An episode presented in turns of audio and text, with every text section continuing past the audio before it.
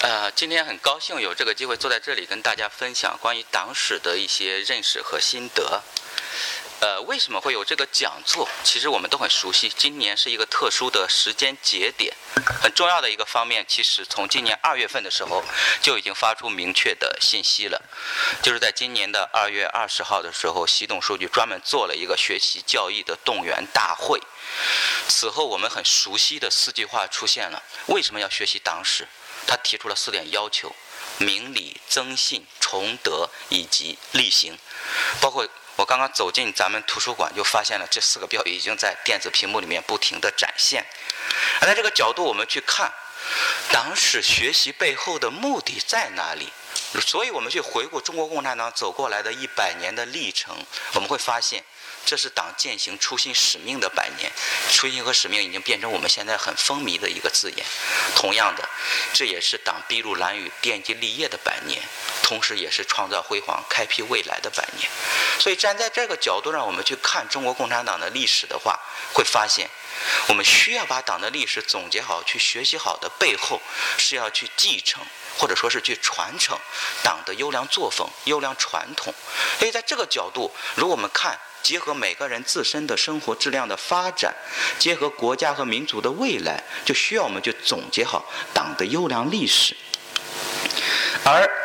七一讲话是前不久刚刚发生的一件事情，我们很熟悉。总书记在这次讲话里面明确的把中国共产党历史提出了四个伟大成就，按照他的一个表述：新民主义革命、社会主义革命和建设、改革开放和社会主义现代化建设，以及。当下我们所处的这个阶段，新时代中国特色社会主义四个不同历史阶段的伟大成就，就需要我们去好好的学习它、总结它，以及把握它背后的一个深刻的内涵。所以站在这个角度，我们去看中国共产党的百年历史的时候。我们会发现，中国共产党领导中国人民在这百年的探索中付出了很多，同样也取得了巨大的一个成果，取得了辉煌的业绩。今天我给大家要分享的是三个层面的内容：一个就是中国共产党领导中国人民开展的革命实践的斗争；另外一个就是中国共产党怎样领导中国人民去探索出一条适合中国人民的社会主义建设道路，以及站在当下。站在今天，中国共产党怎么样思考新的时代之问？怎么样回答新的时代主题？这个就是我们今天要给大家分享的一个主要的内容。我们首先来看第一部分的内容，也就是把毛泽东同志表述为新民主义革命时期的这一段时期的中国共产党的历史。所以谈到中国近代史，中国人都很熟悉，哪怕你走到。这个乡村问一个不识字的阿婆，她都会告诉你。你跟她聊中国共代、中国近代史的话，她都会告诉你鸦片战争、一八四零这些字眼。原因在哪里？因为我们所有的人都很熟悉。步入到一八四零之后，近代中国社会的性质发生了改变。近代的中国因为屡次的对外签订不平等条约，导致中国的社会性质发生了变化，所以我们称之为半殖民地半封建社会。所以我们在网上能够看到一个很经典的描述近代中国的一个形象的图片，就是一个中国人被包裹上了木乃伊，上面是种种的《南京条约》《北京条约》等一系列的不平等条约。所以对于近代中国人来说，这是一个屈辱的记忆。而在这个过程中，不同的历史阶级先后登上了历史舞台，去尝试改变国家和民族的命运，去找到我们国家的出路。所以。在之后，我们能够看到很熟悉的一些历史事件，先后出现在历史舞台上。洋务运动提出了“师夷长技以自强”，这是封建统治阶级试图改变自身命运的一次尝试。农民阶层有了中国历史上，也可以说是世界历史上规模最大的一次农民起义——太平天国的发生。然后，资产阶级改良派的戊戌变法。资产阶级革命派，也就是孙中山先生领导的辛亥革命，在这个时候都出现了。结果是什么？没有真正的改变近代中国的命运。所以我们都说这些尝试最终的结果是失败了。而近代的中国人并不是止步于此的。所以我们能够看到一个新的政党诞生了，它的名字就叫中国共产党。与此前的阶层阶级都不同的一个区别在于。中国共产党它本身的阶级属性，它本身的初心和使命，都与此前的政党相比有了极大的差别。所以我们就看很有意思的一个事情。马克思和恩格斯在两次鸦片战争发生的时候，就已经关注到了中华文明，关注到了近代中国，甚至于他们很有前瞻性的帮他们心目中的中国起了一个名字。大家仔细看一看，叫什么名字？对，跟今天的新中国其实只差了两个字。所以。习总书记也好，包括毛泽东同志也好，都在强调，近代中国之所以能够改变半殖民地半封建社会的性质，之所以能够真正的实现了人民幸福、国家富强，很重要的一个原因，就是我们获得了马克思主义思想作为我们的指导思想，而这背后有一个重要的时代背景，就是我们很熟悉的马克思主义进入中国背后的这一段关键的历史节点，也就是。五四运动的发生，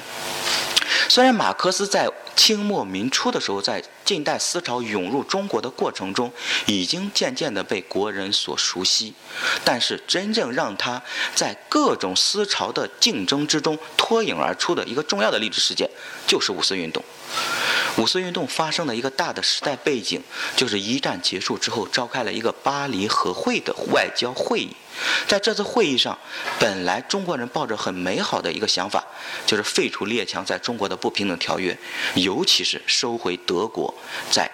中国山东问题上的一些权益。但是这个和会的结果却极大的刺激了当时的国人，因为结果就是当时的列强决定把德国在中国山东的权益直接转渡给日本。这样一个消息传来之后，极大的刺激了近代的国人。这说明了什么？说明了列强没有真正考虑中国人的想法，没有真正考虑中国人的利益。所以站在这个角度上去考虑的时候，原本把希望或者说学习的目标瞄向欧美的近代国人，由失望到被迫去寻找一条新的出路。而在这种寻找的过程中，一种新的思想逐渐为越来越多的人接受。我们去看，这个是近代一个传播马克思主义理论很知名的人，他的名字叫做李大钊。当时有一个杂志叫做《新青年》，它是五四运动也是新化运动的一个重要的舆论阵地。在这个刊物上，李大钊先后发表了数篇的文章，去宣传苏俄当时十月革命的胜利，以及宣扬马克思主义理论。这个里面大家能够看到，这是李大钊的一些精品文章：布尔什维克主义的胜利，庶民的胜利。强调的是什么？就是俄国十月革命胜利的背后出现了一种新的思想、新的理论。这个就是后来对于中国人接受马克思主义影响非常之大的一个代表性文献，叫做《我的马克思主义观》。李大钊在这篇文章里面系统的介绍了马克思的一些经典学说、阶级斗争啊、政治经济学说啊等相关方面的理论。让近代国人熟悉了，或者说知道了，原来还有一种思想叫做马克思主义，它代表的是广大的无产阶级的利益。当然，这是在全国的形式上来说，整个思潮涌动的背景。而我们把目光聚焦到广东的时候，近代的广东同样有这样一个接受马克思主义传播的历史的过程。比如说，这个人叫做陈振飞。他是谁呢？如果在座的有新会的话，会发现你可以很亲切的把他叫做老乡。在一九一二年的时候，广州的一个报刊叫做《民生日报》上就刊载了一部分内容，叫做《绅士与平民阶级之斗争》。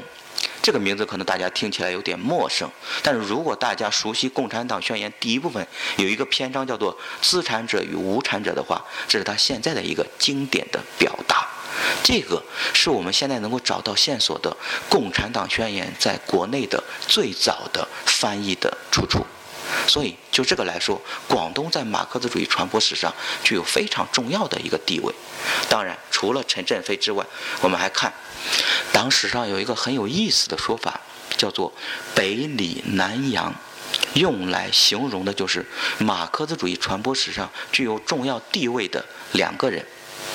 李就是刚刚提到的李大钊，杨就叫做杨匏安。如果在座诸位你们去过珠海的话，珠海有一个专门它的陈列馆，用来纪念他在近代中国历史以及马克思主义传播史上的一个重要的位置。杨匏安曾经留学过日本，归国之后在广州的一所中学任教，同时呢兼职做新闻记者。在一九一九年前后的时候，在广州的一篇报刊叫做《广东中华新报》上，开始连载了一篇文章，叫做《马克思主义》，与李大钊的《我的马克思主义观》类似，就是系统的传播和介绍了马克思主义理论的一些观点，所以。当时界才会有这样的一个形象的说法，叫做“北李南杨”，甚至很多人曾经提到他是华南传播马克思主义第一人。所以能够看到，到了零一年的时候，《人民日报》专门刊载了一个专栏，把杨匏安和毛泽东同志、李大钊同志等、陈独秀等放在一起，作为开天辟地式的人物作为介绍。我们来看一下杨匏安的一些有意思的学说。杨匏安明确地提出。马克思的学说观点出来之后，科学社会主义开始逐渐的形成，而且使得此前的一些空想社会主义的学说都开始失去了光辉。他说，马克思写的《资本论》这本书啊，因为是帮无产阶级发声的，所以他说所有的劳动者都把它作为经典拿来阅读。甚至于我们知道，在党史传播早期的这个历史的过程中，有一个很经典的事件，就是近代著名学者胡适与李大钊曾经发起过论争。胡适说：“与其多谈主义，不如多关注具体的问题。”而李大钊就旗帜鲜明地提出：“只有先有一个主义的提出，才有把所有问题都解决的希望。”这就是很出名的问题与主义之争。而在问题与主义之争的这个历史过程中，杨匏安就旗帜鲜明地提出了支持李大钊，而且专门发表了文章赞同李大钊的观点。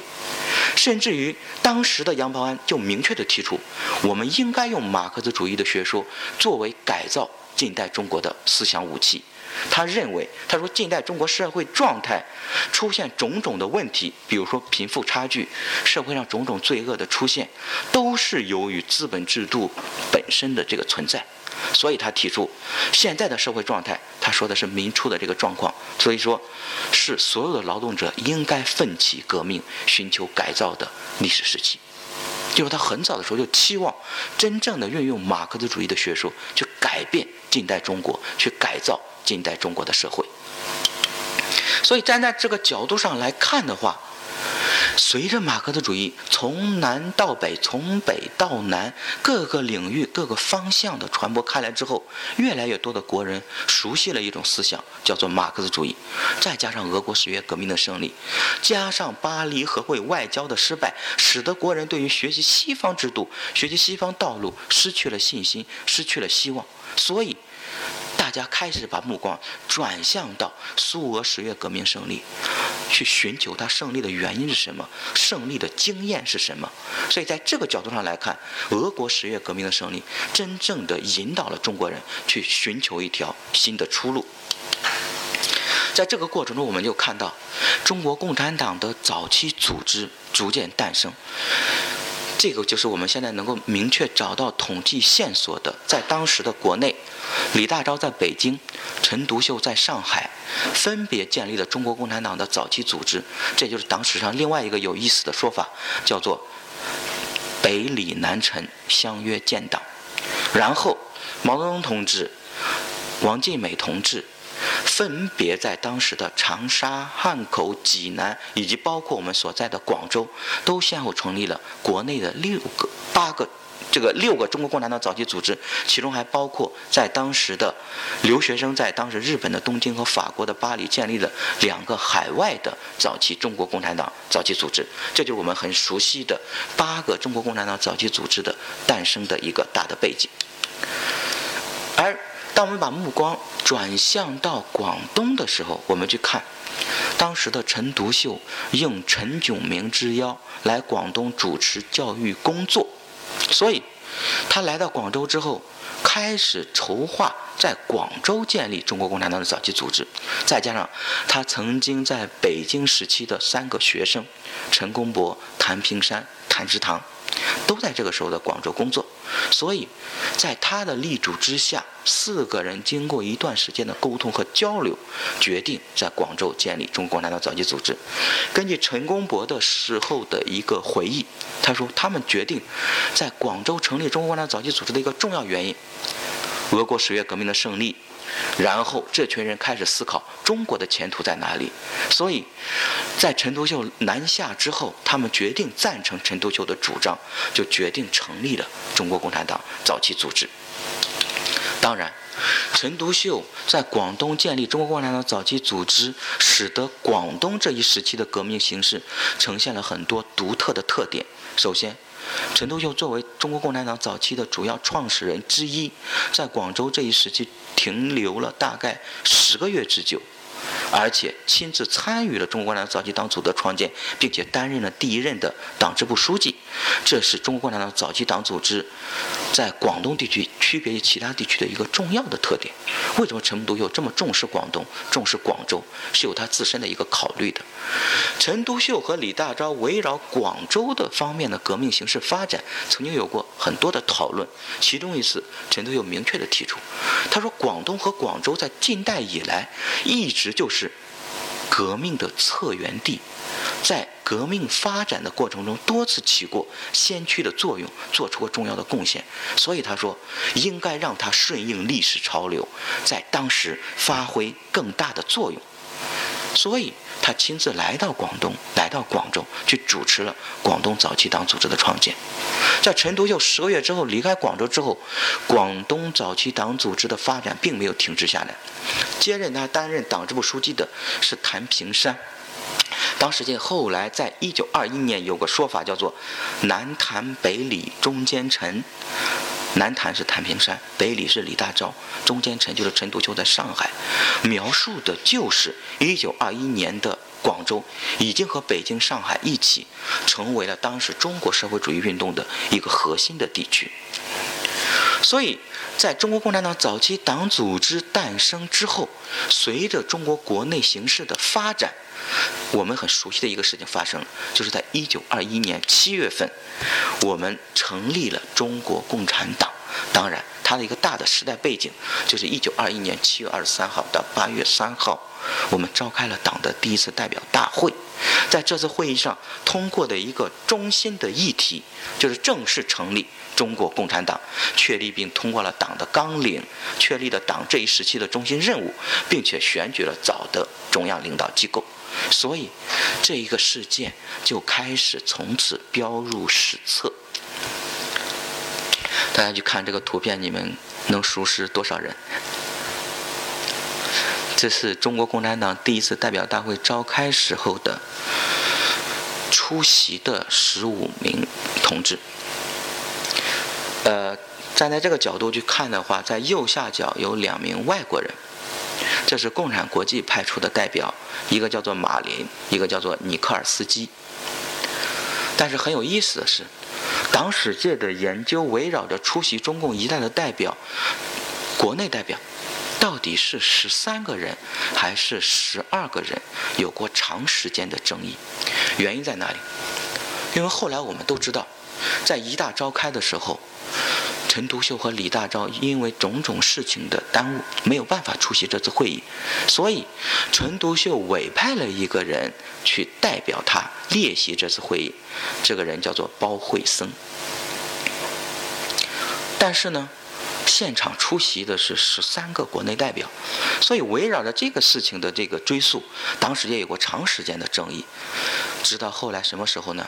后来胡乔木同志去编撰中国共产党的历史，这个时间点已经到了建国之后。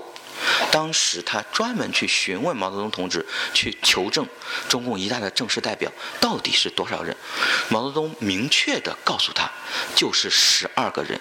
这十二个人是正式选举出来的代表，而包惠僧只是列席，并没有具有代表的资格。而这个说谈话被正式的中央档案馆收入了它的一个保存，成为我们今天了解这一历史的一个重要的材料的支撑。包括前不久在。中共党史研究这个学术的期刊上，还有学者专门考证了我们今天的一个最新的说法，就是当时出席的正式代表是十二个人，出席人员是十五个人，两名共产阶级国际代表以及陈独秀指明由包惠僧列席了这次会议，代表中国共产党早期的五十多名党员讨论了通过了中国共产党的正式诞生。当然很有意思的一个事情，中共一大召开了，对于后面的历史来说，当然影响和意义极其之大。所以我们能够看到，此前的建党百年的纪念上，七一的这个纪念的仪式，让很多人心潮澎湃。但是对于当时来说，一个新诞生的中国共产党，并没有在当时引起多大的这样一个舆论的关照。所以，当时研究界的这个。著名学者胡乔木同志曾经有过很有意思的描述，他说：“一大召开了，似乎什么都没有发生，连当时的报纸上都找不到任何一点的报道。但是呢，需要我们注意的是，中国的伟大事变却从那个时候开始。套用毛泽东同志一个经典的评断，也是我们很熟悉的一个字眼，就是开天辟地的大事变从这个时候发生了。原因在哪里？”因为在中国共产党的领导之下，此后的中国革命开始换变、改变了方向，也就是它有了明确的这样一个方向，就是我们要最终为共产主义奋斗。而此后的中国共产党人开始明确了自己的初心和使命，为中国人民谋幸福，为中华民族谋复兴。而我们去看中国共产党从诞生之后一路走来，经历了革命、建设。以及改革开放等不同的历史时期，真正的是中国的面貌发生了改变，也真正的解决了半殖民地半封建社会的性质的转变，真正的使我们这个国家这个民族前所未有的接近这种伟大的复兴。所以，我们就看到二零一七年的时候，习总书记仍然带领着当时新当选的政治局常委去瞻仰中共一大的会址。然后重温入党誓词，这说明什么？我党直到现在仍然在体现着不忘初心和使命。而中国共产党诞生之后一路走来的历史，其实很多大家都很熟悉。首先，大革命时期与国民党进行合作，有了轰轰烈烈的北伐，使得民主革命的思想进一步传播开来。但是由于蒋介石、汪精卫等人先后叛变革命，所以大革命宣告失败。此后的中国共产党被迫进入了土地革命战争时期。然后在土地革命时期开展的过程中，日本帝国主义再次发动了对中国的进攻，又有了全面抗战时期的出现。紧接着，我们通过解放战争。败了蒋介石反动统治，最终迎来了新中国的诞生。这是新民主义时期的一个简单的历史的梳理。而在这个过程中，需要我们知道的，为什么中国共产党能够领导中国人民取得革命建设，乃至到今天的一系列伟大事业的成功？背后有一个很重要的原因。经过不断的历史的积累和摸索，我们发现了，只有把先进的原理同中国的实践真正的结合起来，才能找到一条适合中国的道路。包括革命时期同样如此。所以我们能够看到，在一九二二年中国共产党第二次代表大会召开的时候，明确了一个主题。就是彻底的反帝反封的民主革命任务的提出，为当时中国民主革命的开展确定了明确的目标。这说明了什么？一般就被研究者认为，这是马克思主义本身与中国实践相结合的一个序幕的开展。